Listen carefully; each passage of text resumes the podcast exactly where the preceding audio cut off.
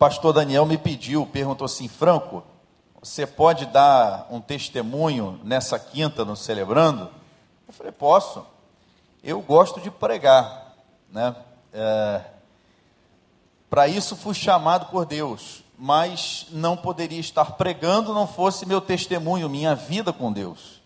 E aí hoje de tarde eu preparei isso aqui que era para ilustrar mais ou menos o sentimento que eu tenho e eu acho que é o sentimento que todos nós temos é, quando nós nos convertemos, quando nós temos uma experiência com Deus. Pelo menos foi assim. Eu fiz uma releitura da minha vida à luz da Bíblia. Quanto mais eu lia a Bíblia, mais eu me identificava com ela e percebia como Deus sempre agiu na minha vida, mesmo antes de eu nascer. Então, antes de começar a falar um pouco da minha vida para vocês, eu gostaria de convidar os irmãos a abrir suas Bíblias lá no livro dos Salmos, capítulo 139, Salmo 139, que é um que fala muito ao meu coração, tem muito a ver comigo, e eu tenho certeza, eu oro para que também fale ao seu coração nessa noite. Embora aqui nós não vamos pregar no Salmo 139, mas vamos aplicar o Salmo 139 e ilustrar o Salmo 139 com aquilo que eu posso dizer que aconteceu comigo, né? Como diz o Saião, confira comigo no replay. Hã? Então, vamos lá. Diz assim o Salmo 139: Senhor, tu me sondas e me conheces, sabes quando me levanto e quando me, quando me sento e quando me levanto. De longe percebes os meus pensamentos, sabes muito bem quando trabalho e quando descanso Todos os meus caminhos são bem conhecidos por ti. Antes mesmo que a palavra me chegue à língua, tu já a conheces inteiramente, Senhor.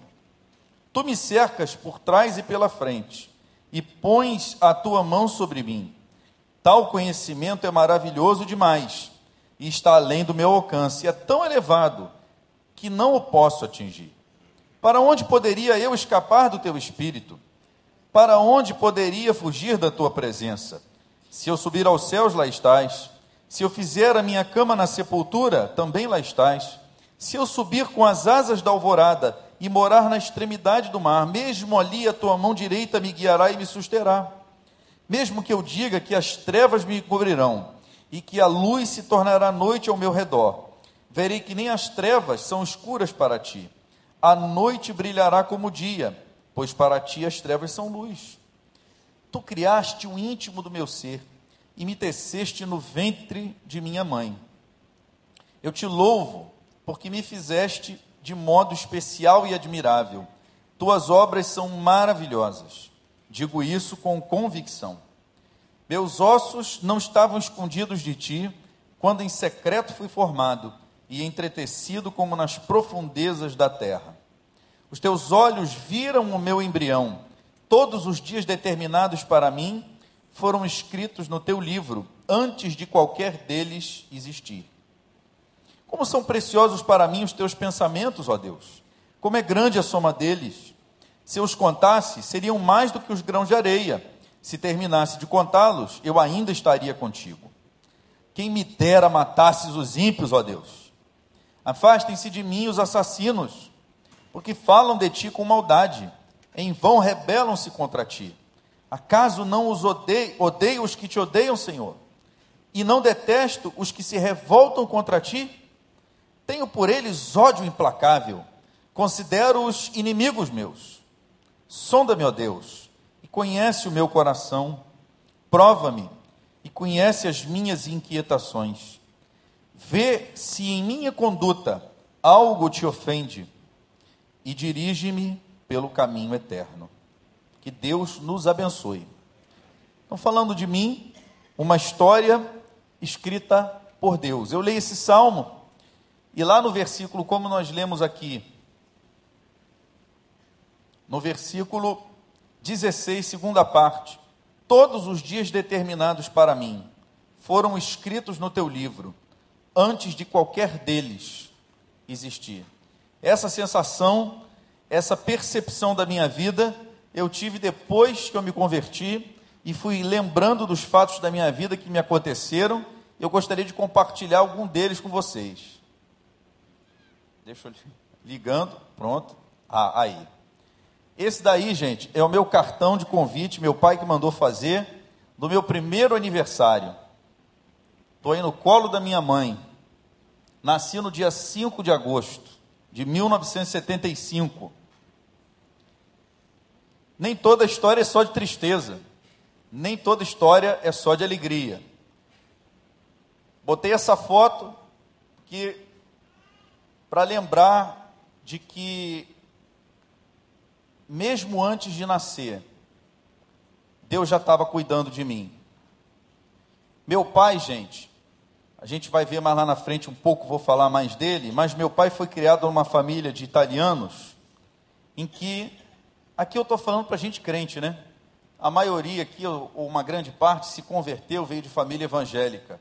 Não sabe o que, que é isso, mas italiano não é evangélico. Italiano é católico. E para católico, é normal beber. Então, na família do meu pai, todo mundo bebia. Só que tem um problema: na família do meu pai, todo mundo bebia muito. E o meu pai, assim como todos os tios do meu pai e todos os irmãos do meu pai, era alcoólatra. E meu pai, além de ser alcoólatra, não ter terminado as duas faculdades que começou por causa do alcoolismo, ter perdido todos os empregos dele por causa da bebida ele que é, tinha muito dinheiro ter ficado pobre por causa da bebida também, não agora, eu cresci em berço de ouro, mas fiquei pobre quando era adolescente. Meu pai morria de ciúme da minha mãe e quando bebia, brigava muito com ela porque fantasiava muito. Naquela época, a bebida já tinha feito muito mal para a cabeça dele. E a minha mãe me conta que uma vez eles moravam em Caraí, Niterói. Mas a minha avó morava em Copacabana. E eles, à noite, depois do meu pai, para variar, ter bebido muito, atravessando a ponte Rio-Niterói, ele furou o bloqueio da ponte. Furou o bloqueio da ponte por quê? Porque a ponte estava com ventos altíssimos, rajadas de vento e tudo mais. E era perigoso atravessar a ponte. O que, que meu pai fez? Meu pai parou o carro no meio da ponte, ou parou não, com o carro em movimento, e tentou jogar minha mãe do carro da ponte Rio-Niterói grávida de mim.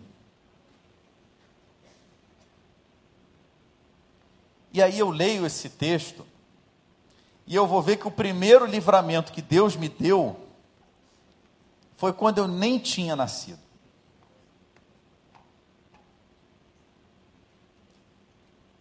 Para a glória dele. Eu não estou nem culpando meu pai. Meu pai estava totalmente bêbado. Já era o diabo usando a vida do meu pai, com certeza, e querendo destruir a gente. Porque vocês conhecem aquele verso da palavra de Deus que diz que o diabo veio para roubar, matar e destruir.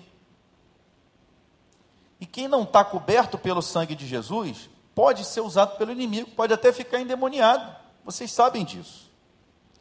E o diabo, como veio para roubar, matar e destruir, ele usa qualquer estratégia.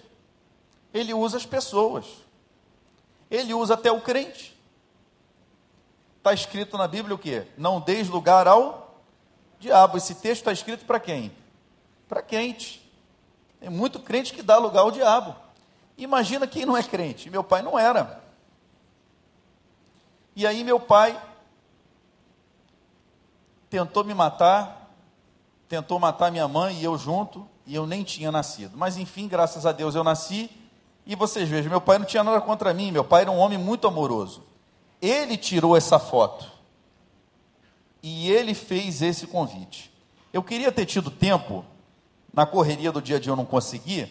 Tem uma outra foto minha, que ele andando comigo na praia, ele achou um cano de PVC, encaixou na máquina, tirou um close de mim, e com essa foto ele ganhou o prêmio do jornal Abril como fotógrafo amador. Meu pai me amava, mas o meu pai era uma pessoa extremamente doente. E minha mãe também. E nessa relação, nesse casamento, nessa família disfuncional e adoecida, foi que eu fui crescendo. E aí eu me lembro, vamos falar um pouco da minha família, apresentar o meu irmão, o Arthur, a minha irmã Juliana, eu e esse é o meu pai. nós fomos crescendo nessa família, e eu me lembro que meu pai e a minha mãe, festa de família, meu pai bebia e os dois brigavam, e a gente via aquilo tudo. E além disso, de vez em quando meu pai chegava bêbado em casa, de madrugada, para mim era de madrugada, né? Minha mãe botava a gente na cama 8 horas da noite. E ele me tirava da cama e me botava sentado na mesa da sala meu filho, nós temos que ter uma conversa muito séria. Falei, fala, meu pai. Você ama, fala, pai, você ama mais a sua mãe ou a mim? Pai, eu amo os dois igual, igual. E o pior é que eu estava, de certa forma, mentindo. Porque, embora eu amasse muito meu pai, eu era apaixonado pela minha mãe. Édipo legal. Mas eu não ia dizer jamais isso para o meu pai e magoar meu pai. E ele ainda dizia assim para mim: Você, é, eu e a sua mãe vamos nos separar. Com quem que você vai ficar? Com quem que você escolhe ficar? E eu não respondia. Porque eu não queria magoar o meu pai. E também não queria fazer essa escolha. Essa escolha eu não queria fazer. Agora, você imagina uma criança de 8 anos, de 7 anos, de 9 anos, sendo literalmente é, sujeita a uma sessão de terror psicológico, de tortura, 11 da noite, meia-noite, uma da manhã, tirado da cama, cheio de sono, pelo pai, alcoólatra, e com várias outras enfermidades, codependente, dependente, ele me amava.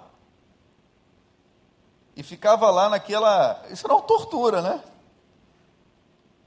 Olha, eu, nos meus anos em que eu trabalhei na polícia como delegado, eu nunca torturei ninguém e também nunca vi nada. Também, se tivesse visto, não falaria aqui do púlpito, lógico. Mas estou sendo sincero com vocês, nunca vi mas eu fico imaginando como é que deve ser uma sessão de tortura, porque eu passava por sessão de tortura dentro de casa. Eu passava. E eu ficava com ódio do meu pai quando eu via meu pai batendo na minha mãe. E vi cenas horríveis. E minha mãe também não era fácil. Que minha mãe, falar um pouquinho dela, né? Porque às vezes a gente fica assim, dizendo assim, é tudo culpa então desse cachaceiro. E não é assim. Minha mãe também, e não é culpa de ninguém, gente, eu quero dizer isso aqui muito claro. Minha mãe foi criada numa família que também não é culpa dos meus avós.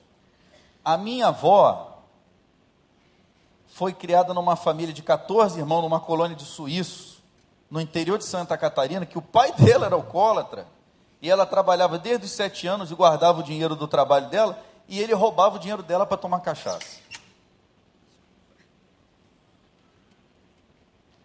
Vocês acreditam nisso? Assim minha avó foi criada. Ela veio aqui para o Rio de Janeiro para ser empregada doméstica.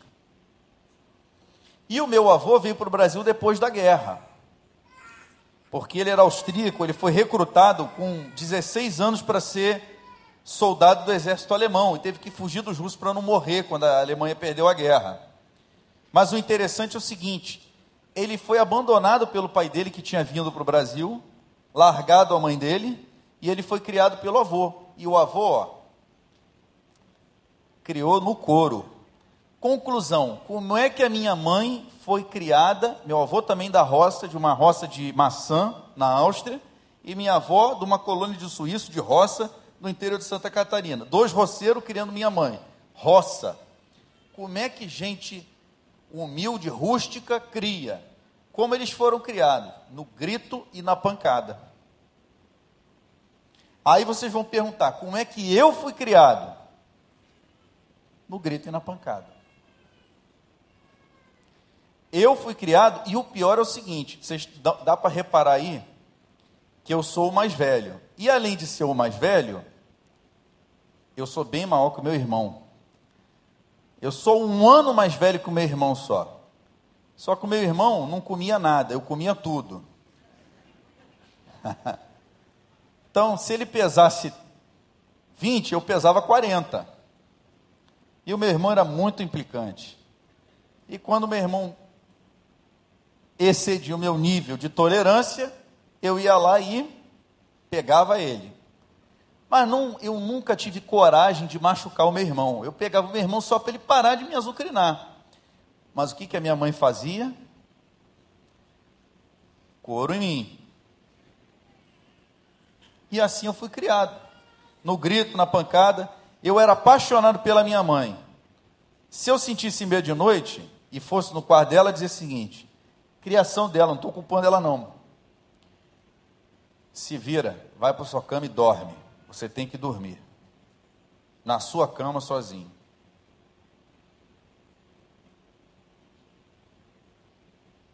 Assim que eu fui criado. O Bill Hybels, esse Summit falou sobre o pai dele, que falava se vira para ele. E não me liga, eu fui criado assim também.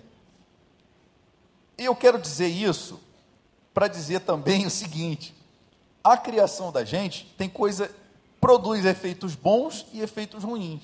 Desde pequenininho eu aprendi a me virar. Uma vez a minha mãe ficou desesperada porque com 11 anos meu pai me deu dinheiro para eu comprar jogo de computador naquela época, isso em 1986. E eu saí de Jacarepaguá e fui até a 7 de setembro, e lá na 7 de setembro não sabia como voltar, me virei e voltei. Olha, e fiz como um bom homem. Como é que um bom homem faz? Não pede informação. Voltei da Rio Branco até Jacarepaguá sem pedir informação, com 11 anos de idade, ou 12, sei lá. Mas demorei. Eu saí de casa umas 9 da manhã e cheguei em casa umas 4 da tarde. E onde é que o meu pai estava nesse sábado? No bar bebendo. E minha mãe, quando eu chego em casa, descabelada. O que, onde você estava? Que eu estava te procurando. falei, meu pai sabe. Só que o meu pai estava no bar bebendo mas eu aprendi a me virar. E aprendi a resolver tudo sozinho. Isso é bom e é ruim, porque às vezes você fica com iniciativa demais e, e perde a capacidade de ter espírito de equipe. Você fica muito individualista. Mas te torna realmente um cara que tem capacidade de resolver problema. Mas principalmente me tornou uma pessoa muito dura. Então, quando as pessoas olham para mim e acham assim, ah, porque o Franco é delegado que ele é daquele jeito. Não, não tem nada a ver. É porque eu fui criado assim que eu sou desse jeito. Porque eu conheço delegado que é uma moça. Não tem nada a ver com o fato de ser delegado. Hoje eu nem mais estou na polícia. E a minha luta é para ser diferente. Diferente não como pastor, mas diferente como ser humano, como pessoa. Porque quando você começa a ver as pessoas se afastando de você, isso uma hora começa a te ferir você começa a querer entender por quê. E você começa, quando você começa a ter problema dentro da sua casa, isso começa a gerar em você um sentimento de mudança, como acontece com o nosso país. Sem querer fazer qualquer alusão à questão do resultado da eleição, uma coisa que ficou muito clara, não importa quem tenha escolhido quem, isso não está em questão no momento, é que algumas coisas estão acontecendo no país que não estão deixando ninguém feliz. E isso gera em nós o quê? Desejo de mudança. Então eu fui criado assim. E para piorar a situação, meu pai bebia, mas também fumava. E concluindo essa história, essa fase da minha vida, ah, antes de concluir essa história, e eu sempre pedi a Deus, eu sempre pedi a Deus, porque a minha avó, que era luterana, me ensinava a orar e a conversar com Deus. Foi a única referência religiosa da minha vida. Religiosa, não estou falando no sentido mesmo de referência religiosa, porque eu não tinha outra nenhuma. A minha mãe era daquela geração que lia tudo que era guru e, e, e ia em tudo que era lugar, e, enfim, vocês sabem como é que é. E minha avó me ensinava, e eu pedia para Deus consertar a minha família. E eu pedia para Deus consertar a minha família. O que, que aconteceu? Quando eu tinha 16 anos, o meu pai pegou um câncer de galopante na garganta e morreu em menos de um ano. E aí eu entendi que jamais Deus ia consertar a minha família. E eu que estudava num colégio católico, tinha pensado até em ser padre, embora nunca tivesse sido católico, mas sentia essa vocação, esse chamado. Mas essa esperança acabou comigo. E aí na escola, atenção pais, eu estudava muito, estudei biotecnologia, fui encantado por aqueles professores, depois fui para a faculdade e aí acabei virando materialista, ateu e depois no final agnóstico. E quando eu entro na faculdade, saio da faculdade, eu entro para a polícia, aí que eu me perco de vez. Porque aí eu começo a já fumava, tinha começado a fumar com 19 anos, começo a beber, e começo a abusar do álcool e começo a abusar do cigarro. Quando eu parei de fumar, eu chegava a fumar. Quando eu ia para a noite e bebia, frequentava boate, cinco maços de Malboro naquele dia. Dois eram só na boate. Quando eu não ia para a boate, eram só três maços durante o dia. Quando eu queria diminuir um pouquinho o ritmo, eu fumava dois maços de Malboro por dia. De Malboro. E porque eu era compulsivo. Uma das coisas que me adoeceu e que me adoece muito, mas que eu estou naquele meu processo de recuperação, é que eu fui criado com padrões muito rígidos.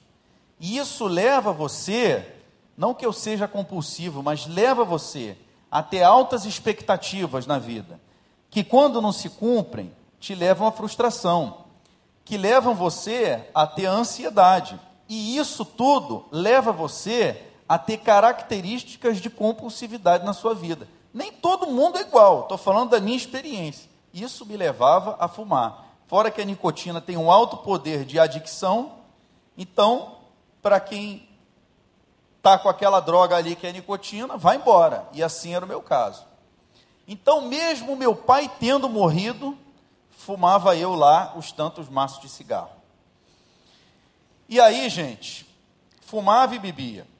Quando eu me formei, um ano de formado da, da minha turma de delegado, teve uma festa.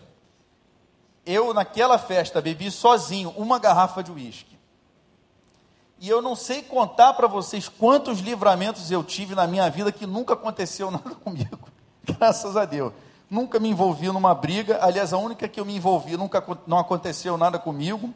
Nunca ninguém me deu um tiro, nunca dei um tiro em ninguém, nunca bati com carro, nunca bati no carro comigo. Aliás, a única vez que eu também bati com carro foi com o carro do amigo que eu subi uma, um meio-fio, ninguém se machucou. O carro ficou todo estragado. Mas nem eu, nem a pessoa que estava na carona comigo se machucou, graças a Deus. Então foram muitos livramentos. E o meu pai tinha um ditado: ele dizia que Deus protege os bêbados e as criancinhas. Isso não está em lugar nenhum da Bíblia. Mas o que está no Salmo 139, eu descobri depois, é que todos esses meus dias, não que Deus queira isso para gente, mas Ele está lá com seus anjos acampando ao nosso redor, nos guardando e nos livrando. E foi isso que eu entendi quando me converti. Então, um dia, numa dessas festas da polícia, aliás, num curso e depois numa festa, Marta, me viu. E ela me viu e falou assim: esse, esse, menino vai morrer. Era um pouquinho mais velha que eu, então ela. Esse menino vai morrer. Eu estava numa rota da morte mesmo. Mas Deus tinha uma nova história para mim. E a Marta, olha, Deus faz tudo perfeito, que a Marta estava desviada há muitos anos. Se ela não tivesse desviada, era impossível ela querer qualquer coisa comigo, porque eu era tão fora da curva, que uma mulher crente jamais ia querer namorar um cara como eu. Eu hoje fico imaginando o desespero da minha sogra e do meu sogro. Você vai namorar esse cara aí? Olha, mas eles tinham sabedoria, pelo menos comigo não falavam. Se de mim eles falavam, não sei. Eu acho que eles deviam orar muito.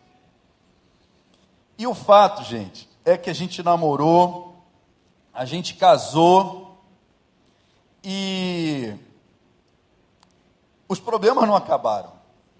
Eu parei de fumar, mas não parei de beber. E nós brigávamos muito. Só que eu era de uma família que estava acostumada a brigar. Por quê? Porque todo mundo brigava. Então todo mundo brigava, era normal brigar, todo mundo brigava e todo mundo pedia desculpa e estava tudo certo, era normal. Mas a Marta é uma pessoa muito diferente, ela vem de uma outra história familiar. Então ela dizia assim: ela cada briga dela durava um mês e depois que vinha uma outra briga, aquela de seis meses atrás, ela lembrava. E eu falei para ela o seguinte: assim, desse jeito, eu eu fiz o diagnóstico. O nosso casamento não vai durar muito, vai acabar. E os pais dela e a família dela toda era uma família de gente crente. Todos. E ela afastada há mais de 10 anos da igreja. E aí, numa das nossas brigas, ela disse assim: Você diz que vai fazer isso? Eu disse: Você vai fazer aquilo, não sei o quê. Você diz que vai à igreja e não vai. Eu puxei o assunto. Disse assim: É, das un... é da única... isso aí que você falou, a única coisa que realmente eu sinto falta é de igreja. Falei, pois então, foi na briga. Falei, então, pois então, nós vamos a essa igreja que você está falando, que você já foi, passou no novo. Aí eu peguei meu carro, passei na porta da igreja, tinha um letreiro na porta da igreja assim: culto quinta-feira, 20 horas, culto da família. Domingo, 10 e meia e 7 e meia. Primeira Igreja Batista do Recreio dos Bandeirantes. E naquela quinta-feira eu vim com ela e com as meninas. Já tinha Giovana e a Júlia era bebê. E nunca mais saí. Glória a Deus. Aleluia. Gente, mas vocês acham que isso é o fim da história? Isso é só o começo. Porque Deus foi fazendo revoluções na minha vida. E quanto mais a gente entra em contato com Deus, quanto mais Deus chama a gente para perto dele, mais a gente fica nu diante de Deus. E mais a gente, como diz Isaías, a gente se percebe como um homem impuro, de boca suja, no meio de um povo de boca suja. O que, que eu quero dizer com isso? Nosso Deus é santo. E quando a gente vê que as nossas imperfeições estão atrapalhando a nossa vida, os nossos relacionamentos, só tem duas coisas que a gente pode fazer, duas atitudes. Ou a gente deixa a coisa como está, e daí a Bíblia diz: é um abismo, chama outro. Ou então a gente assume o propósito de correr contra a corrente e de ir em direção a Deus e buscar nele e na dependência dele uma transformação que é pessoal. Então Deus começou no dia em que eu conheci Marta a escrever uma nova história na minha vida. Foi através dela e da família dela que eu vim conhecer Jesus. Que eu vim receber Jesus como meu Senhor e Salvador. Mas isso não foi o fim da história.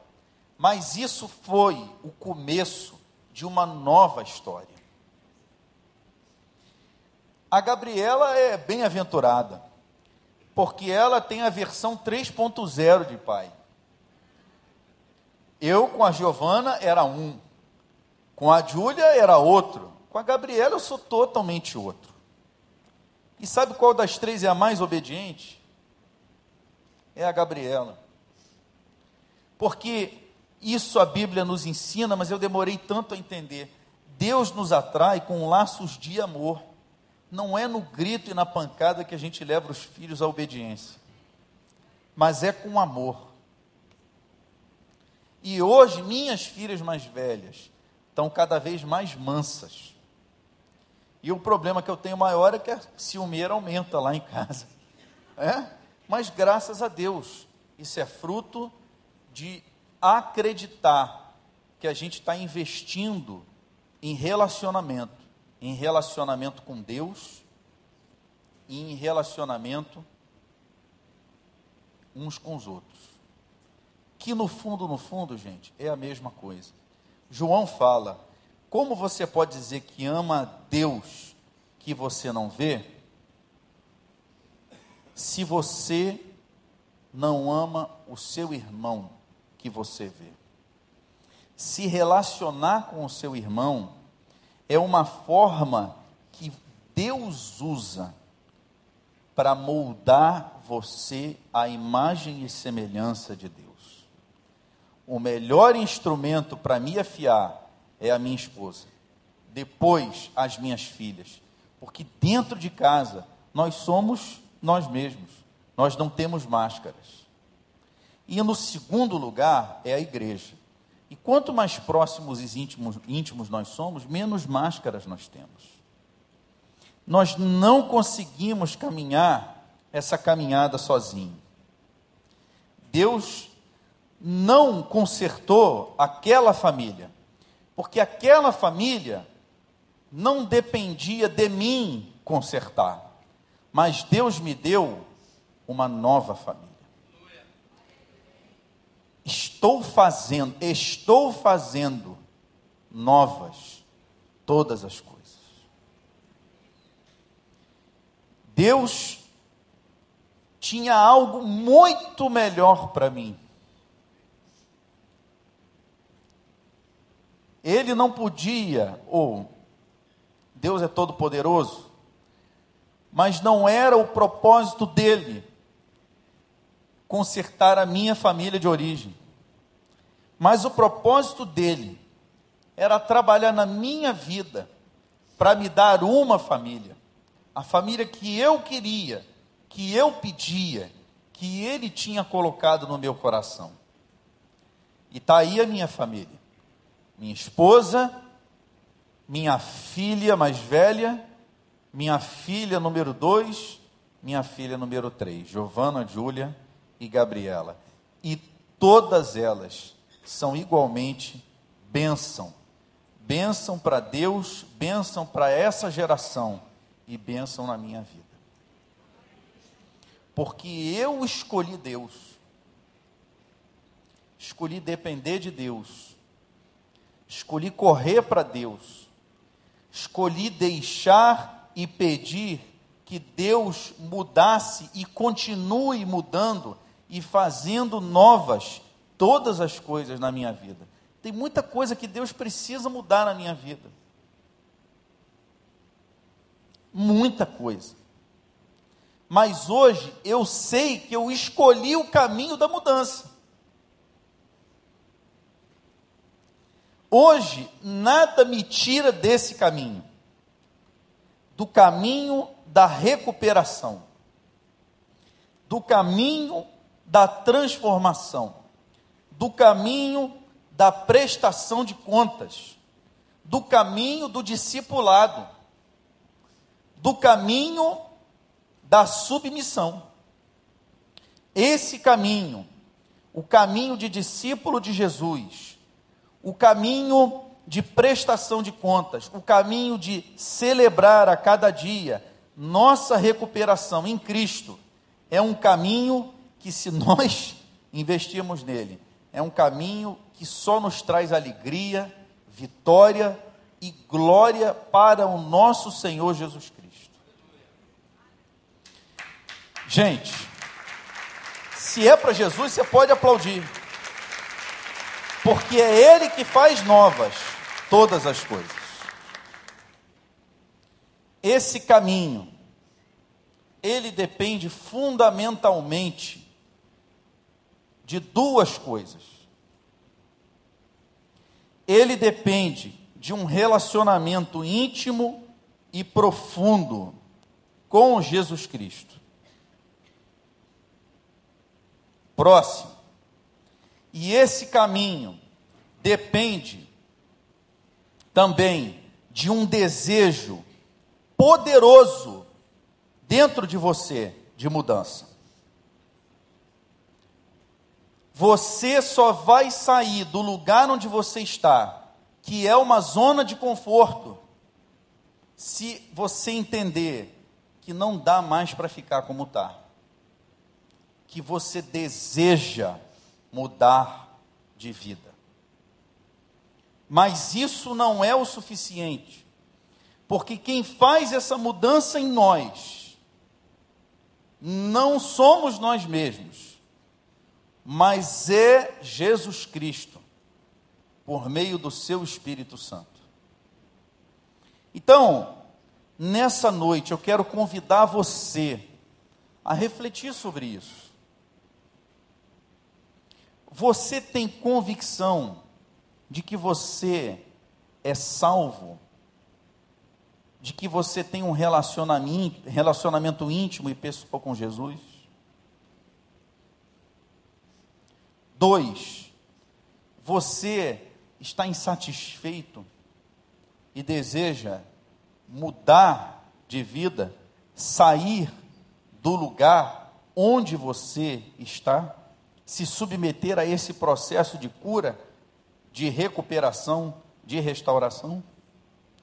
Abaixe sua cabeça e eu peço que você agora peça a Deus, fale com Deus, fale com Deus em oração,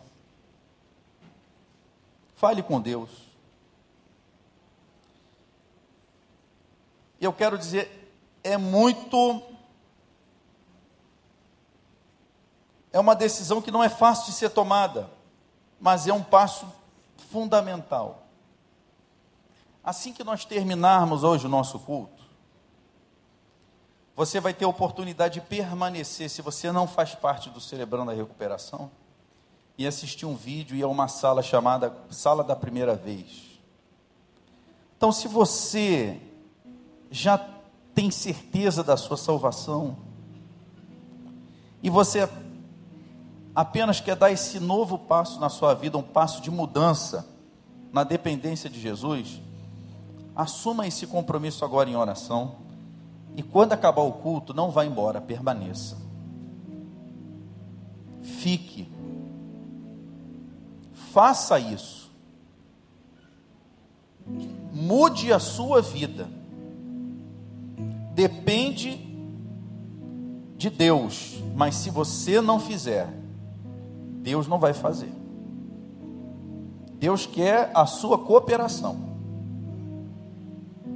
Tome essa decisão agora, de não ir embora quando o culto acabar.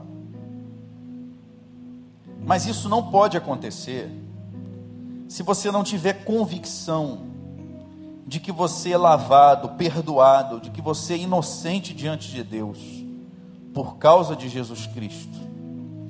Porque toda a culpa de você já foi tirada, porque ela foi crucificada com Jesus. Então, se existe alguém essa noite que entrou aqui com culpa,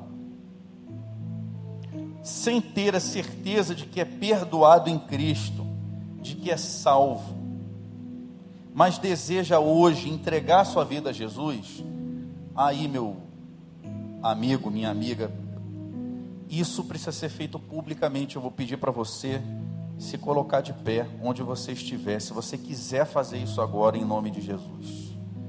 Tem alguém que deseja hoje ter convicção do seu perdão e da sua salvação?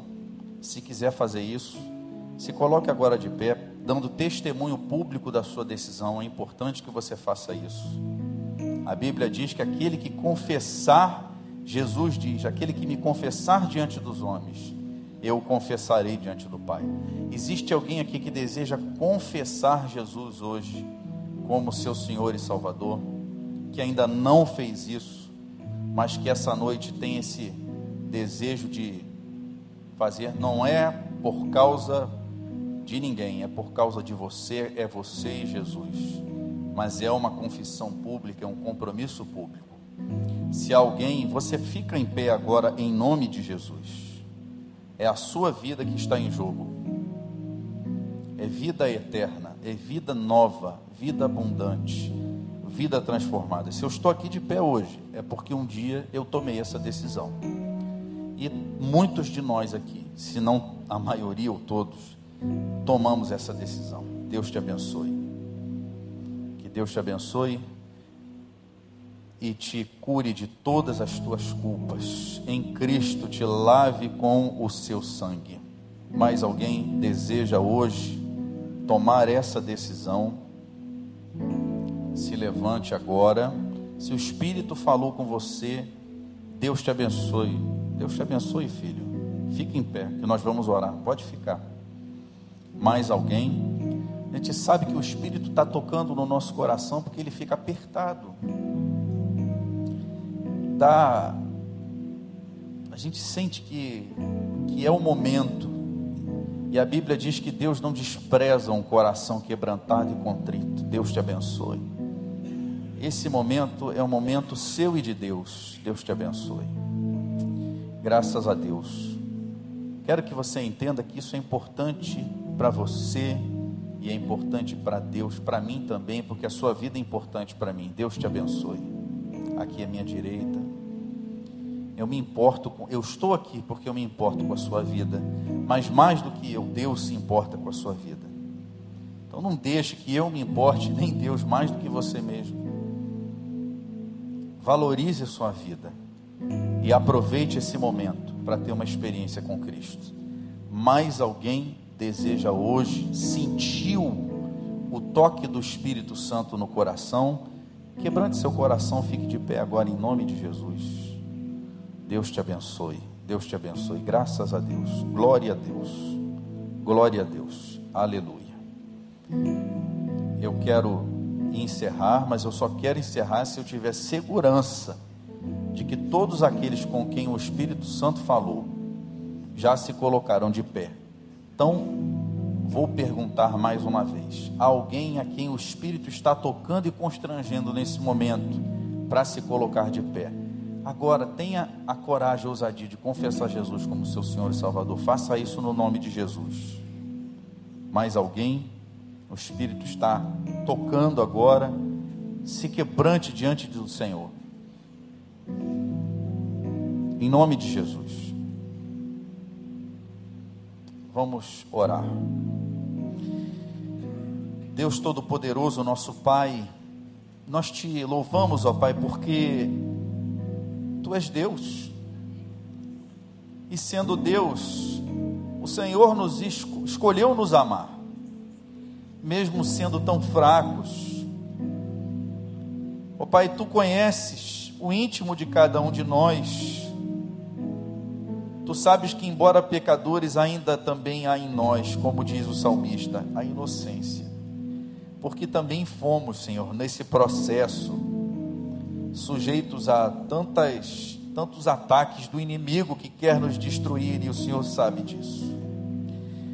Mas é por amor do teu nome, não por causa de alguma justiça nossa, que o Senhor escolheu dar seu filho Jesus, para que por meio da vida dele, derramada na cruz, nós pudéssemos agora ter vida. E por isso, Senhor, no nome de Jesus, agora eu te peço Cobre com teu sangue cada um dos teus santos que se coloca diante de ti de pé agora. Perdoa-lhes os pecados, Senhor. Faz com que se sintam completamente perdoados. E batiza-os com teu Santo Espírito, Senhor. Que seus nomes sejam escritos de forma indelével no teu livro da vida. E que possam agora andar uma nova vida de vitória na tua presença. Que tenham segurança de que são teus eternamente. Também te peço, Pai, por aqueles que hoje tocados por este testemunho se sentiram impulsionados a caminhar em direção à recuperação. Que teu Espírito Santo os fortaleça e que o Senhor dê a cada um também vitória. E que possam celebrar uma vida de verdadeiros discípulos, Senhor, com alegria é o que nós te pedimos, Pai, no nome de Jesus Cristo, nosso Senhor. Amém. Graças a Deus.